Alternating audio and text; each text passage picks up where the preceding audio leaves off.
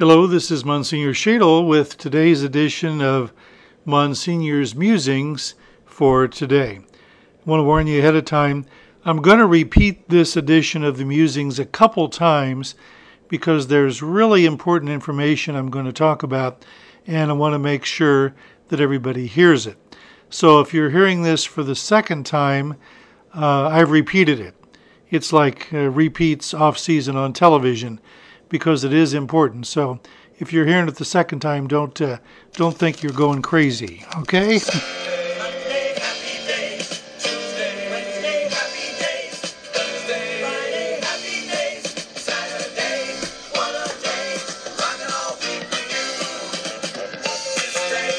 Yep. Got some happy news for you. St. Luke Parish will reopen with our regular weekend schedule of confessions and masses this Saturday, May 30th, Pentecost weekend. We just got the word from our mayor that Marion County churches may reopen for inside services as of this weekend at 50% capacity. And we're able to do that here at St. Luke. But before I go on, I want to remind everybody that the Indiana bishops have extended the dispensation from attending Sunday Mass for everybody through August 15th. So there is no obligation to attend Sunday Mass until August 15th. So don't worry about that.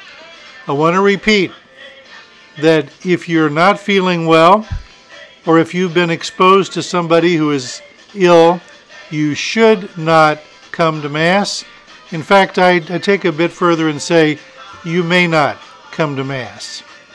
Secondly, if you're in a vulnerable situation health wise, or if you're 65 years or older, you should not come to Mass.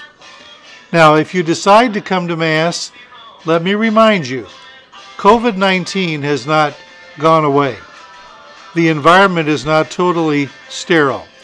You're taking a risk. What are we doing about it? At St. Luke, we're doing the best we can.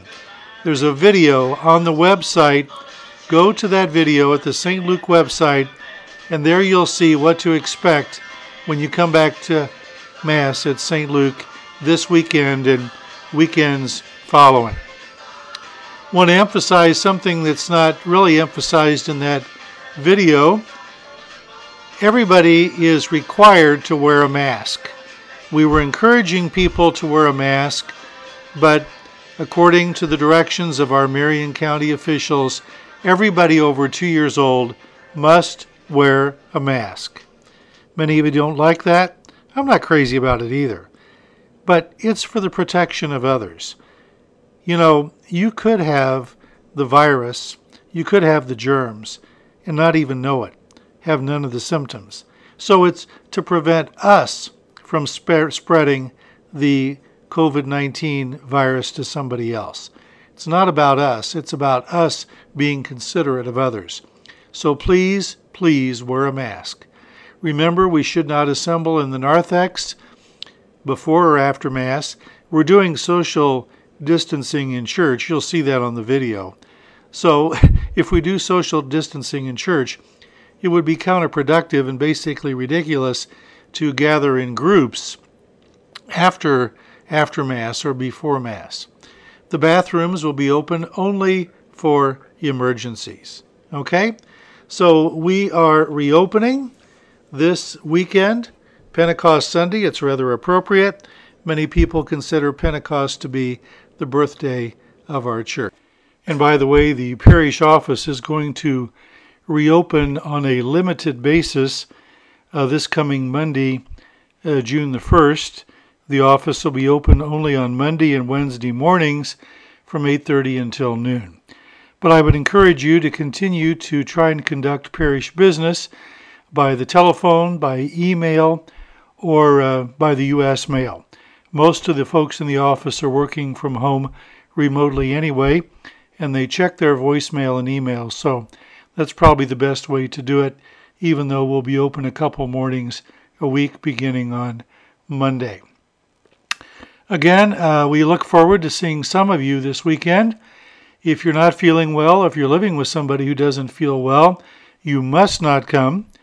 If you're in that uh, vulnerable class of uh, people that are over 65, like me, or have some underlying health issues, uh, you should not come. I need to reemphasize, as inconvenient as it is, everyone who comes must wear a mask. That's the requirement.